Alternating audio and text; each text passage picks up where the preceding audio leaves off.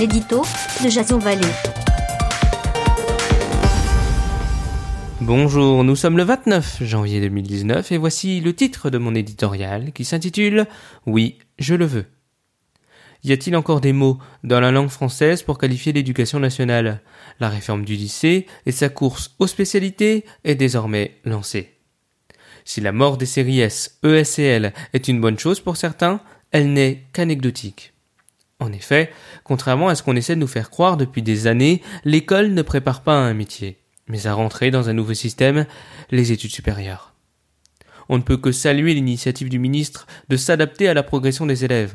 Or, il se pose inexorablement la question des moyens humains alloués. Introduire des choix aussi variés que les arts, les sciences, les langues, l'histoire, le numérique, les mathématiques et la physique ne sera pas possible dans les petits établissements. Paris contre la province, les grandes villes face aux campagnes, le fossé se creuse davantage. Finalement, on pourrait comparer cette réforme à un contre-feu de Parcoursup. Les places après le baccalauréat étaient déjà chères, elles le seront davantage dans les lycées pour désormais se choisir une spécialité.